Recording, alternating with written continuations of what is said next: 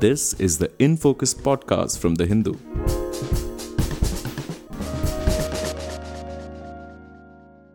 Hello and welcome to the In Focus podcast.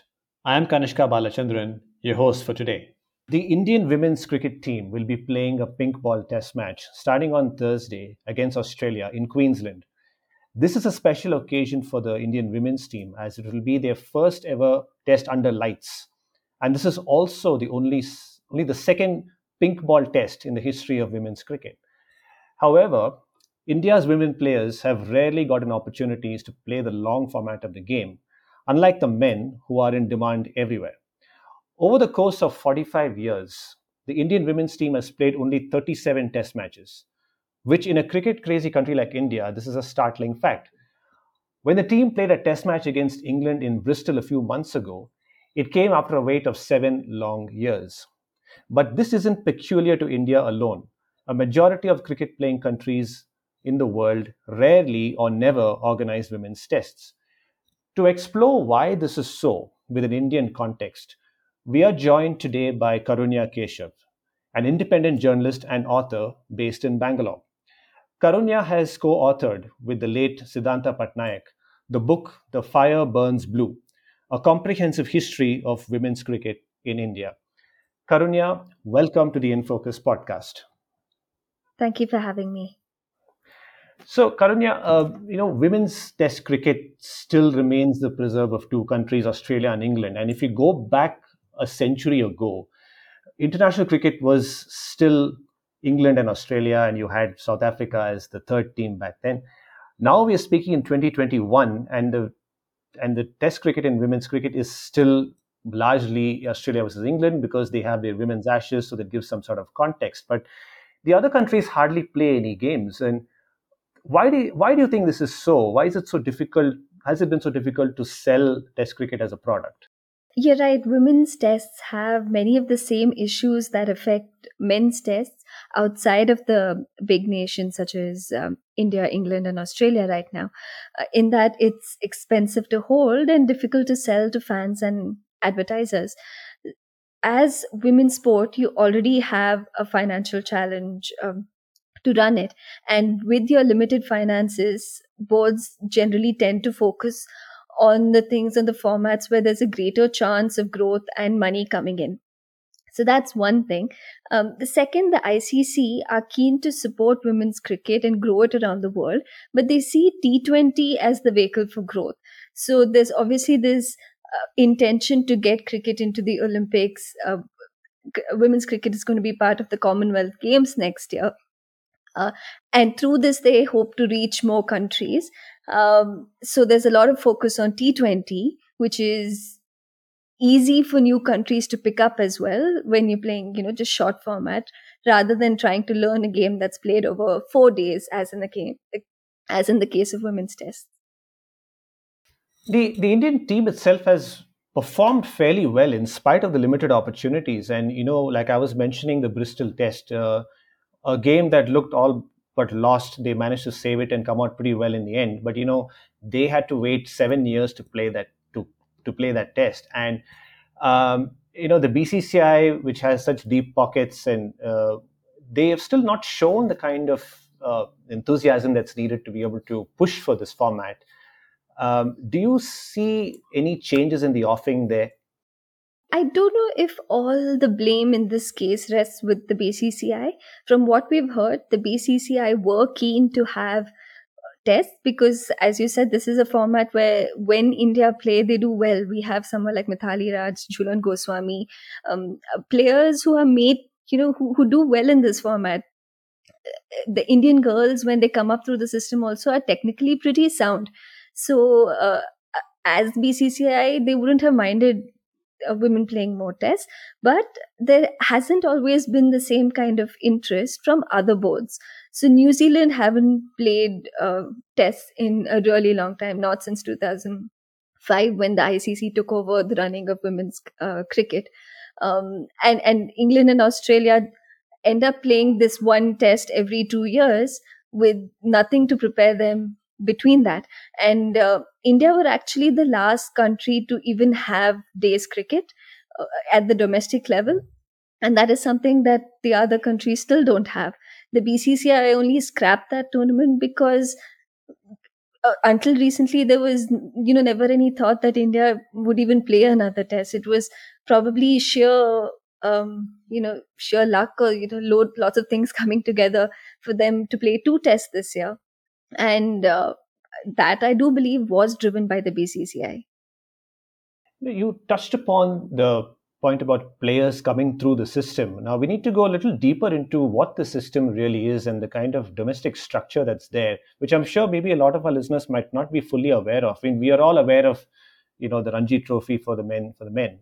But um, what what is the domestic structure like for in the women's game in India? And are is there a tournament uh, that trains players adequately for the longer formats in terms not only in terms of skills but also in terms of fitness and stamina you know to be able to bowl long spells. Uh, could you just go over that?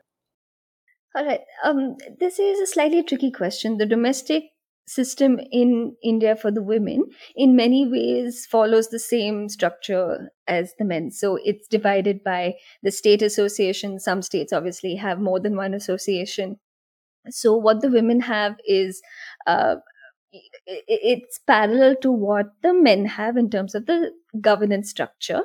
In terms of um, the tournaments themselves, the women play a lot fewer.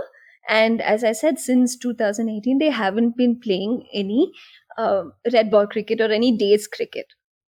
Earlier, there used to be a system, you know, a zonal system where, say, you know, um, South Zone, there, there's, you know, there's some days cricket, uh, you know, East Zone plays play some days cricket.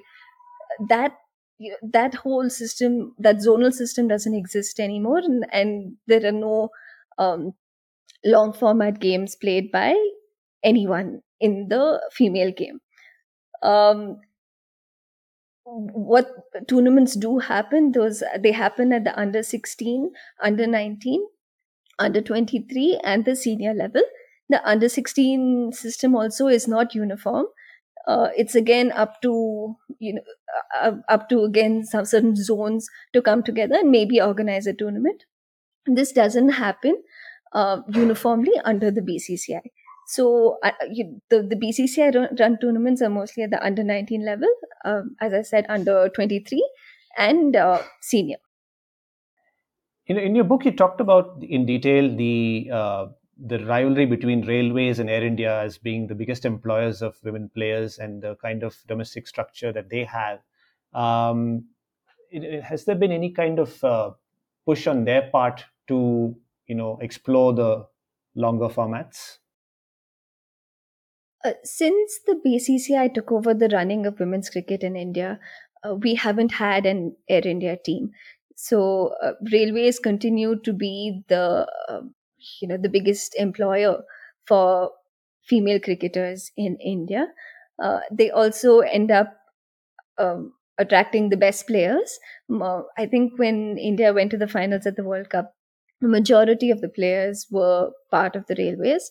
So, uh, in, in, in some ways, this is good because the inter railway competition is considered uh, more competitive than any other domestic competition but on the other hand, it does mean that it's um, very one sided. So the railways, um, um uh, they're winning most of these tournaments, uh, whether at the T20 or ODI. Um, so uh, it, it has its pluses and minuses. There is there hasn't been any push on their their side to have test cricket. Again this is something that comes under the bcci and uh, the bcci will decide if there's changes at the international level.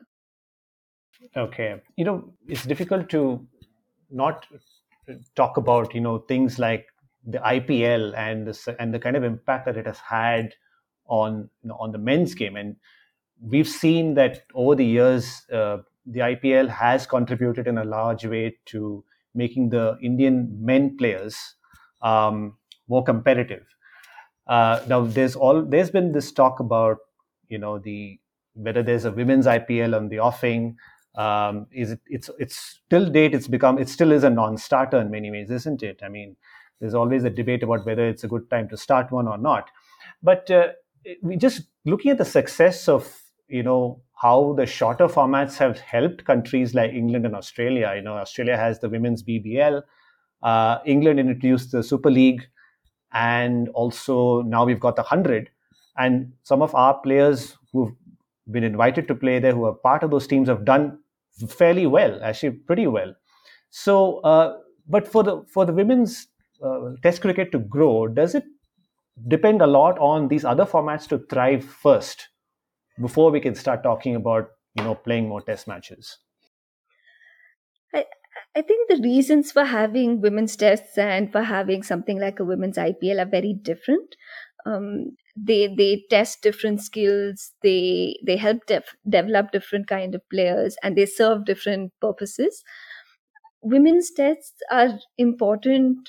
Uh, a for the sake of um, tradition which uh, you know it gets a lot of bad press but it is so integral to the game of cricket these are girls who have grown up wanting to represent their country you know in in whites um you, you know they, they they've seen uh, how Virat Kohli, for example, now speaks so passionately about Test cricket, and they want to be part of that.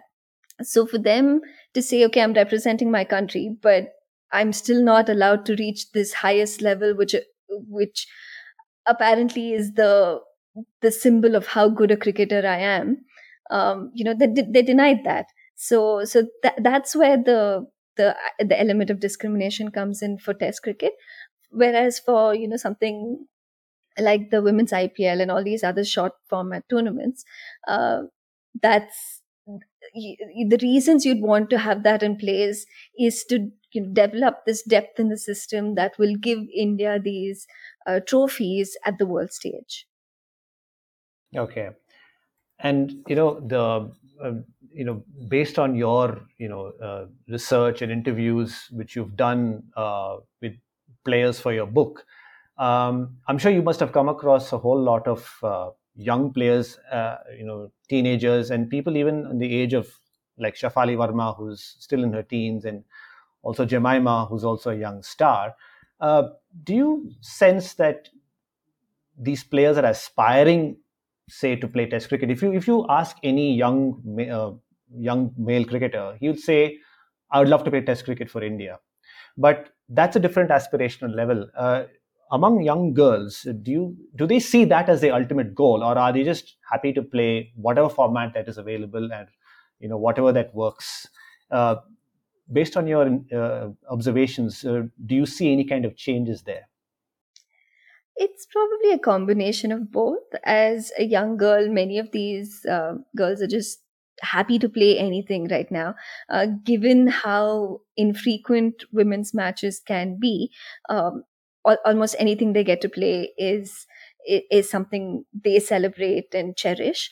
Having said that, I think everyone grows up with the understanding of how special Test cricket is, and uh, knowing that women women don't play as many tests, um, it's it's probably something that not you know that that many people don't think is attainable. And then you know, after seven years later, when you do get this chance to play uh, to, to wear whites, it's something you, you, you grab with both hands. And you mentioned Jemimah. I think there was this wonderful post that she put up um, just before India traveled to the UK, where they had uh, a, lovely ceremony where the seniors in the side, Mithali and Jhulan, uh, took a bit of time to explain to the younger generation just what uh, you, you, know the, the incredible tradition of Test cricket that they are part of, where they acknowledged and celebrated the efforts of those that came before them, and you know, and, and sort of recognize that they in turn are paving the way for the future. So, um, you know, it's a lovely sentiment, and and it's, and I think the gratitude and pride that comes from representing your country in tests is universal, whether it's men or women you know, just going back to an earlier point about you know uh, the kind of interest that is that that is needs needed to be shown by you know okay of course the, the organizing cricket boards and also the sponsors. Um, we had the women's T20 challenge that was you know having running parallel to the uh, IPL, where Jio came as came on as a title sponsor, uh, which is obviously a big thing. Um, do you think that you know uh, with it's a small step towards more sponsors, you know, uh, coming forward and you know making a push to organize more such games, and also maybe you know maybe even boosting uh, Test cricket among the women players in India. It's an interesting one. I think uh, year after year we get study after study from you know the McKinseys of the world that that say there's more money than ever in women's sport right now. In India, a lot of this means women's cricket, um, and and honestly, if we don't act quickly enough, it it will mean that this money goes to other sports in other parts of the world. Um, having having said that, I don't know if this sponsorship is limited just to Test cricket. And you know, um, just like how in the men's game, a lot of the tests are subsidized by uh, the money that comes in through other formats. It's something that the women's game also should be open to. So whether this means you, you know uh, inviting sponsors for something like the women's IPL, you know, selling these teams, um, you know getting getting partners on board and then using that to continue to support uh, women's tests because it it again helps develop the game and and you know develop this culture of cricket uh, for women um, that is something that that should be considered um, having said that I, I I think it's also important to understand right now that although we may want to be playing more Test cricket, and we definitely should, um, it means developing the game around the world as well. We've seen this problem happen in men's cricket already, where there there is a fair gap between the top Test playing nations and the others, and um, in women's cricket, this already exists for uh, in, in limited overs itself, where a lot of the um, lesser known cricket playing nations may not even have 50 over um, domestic competitions. It's mostly maybe 30 overs or, or 40 overs. And, and, as I said, the focus is very often on T20 cricket. So, um, so while it is, it may be possible to develop, you know, to get sponsors and get financial support for test cricket in certain areas. Um, on the whole, uh, it it may require um, you know it may require boards to take a more comprehensive uh, approach. You know, it's a it's a little kind of ironic in a way because you know uh, you know cricket fans every now and then bring up this topic about oh Test cricket is dying or it needs to be saved, and uh, especially when you know uh, after you know the success of other formats and uh, like you said about the haves and the have-nots, there is a division in the men's game as well. But uh, you know, when you just com- compare it in relation to the women's game, I mean, Test cricket in the men's game looks in pretty good health if you just compare it that way. So it's just a little ironic that you know the there's so much of work that you know needs to be done in the women's game to be able to promote this format. But it's just an observation that I had. Um, just like just looking ahead to uh, you know this the, the, current game, the pink ball test. Uh, yes, it's been a long time coming for sure. Uh, but as somebody who has uh, obviously observed the women's game closely, um, do you honestly think that this pink ball test is the start of something better for the for the game on the whole, or is it just a token game for commercial reasons? Honestly, to an extent it does seem like a token game i don't know if it's for commercial reasons but uh, tests themselves seem you know like tokens that are thrown in once every seven years um, if you know if there was some sort of commitment to a plan uh, you know where we say okay we'll be playing five tests over the next four years or three years or five years even um, then then we could actually read into these games. Now, if you don't know when the next test is, there's also very little you can take away from these games. The issue with women's tests is that, and this is something that a lot of players raise, they're learning on the go. They learn about test cricket only by playing test cricket. So um, there'll be.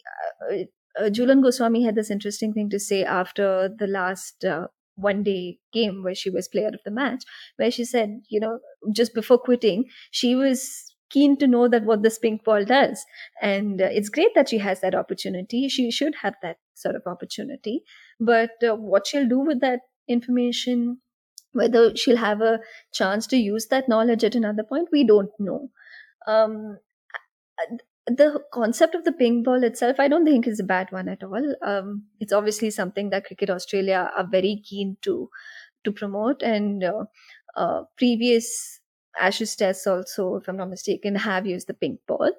Um, so uh, the women's game by itself has very often been open to uh, a lot of innovations. Uh, you, you, know, whether it's in terms of uh, you know boundary sizes or formats even i think the women have played uh, the world cup before the men they played t20s also very early um, so things like that the women's game is has always been open for innovation. And if this pink ball test is just another step in that that's great. Uh, but whether it'll be the start of something bigger uh, i really don't know right now. Of course, the, the why uh, we, we have brought up the whole commercial reasons, of course, was that you know we've seen that in the in the in the in the women's 50 over World Cup, um, and of course, and and the way the women's T20 was marketed, uh, and the kind of crowds that we got were like close to 87,000 people filling the MCG.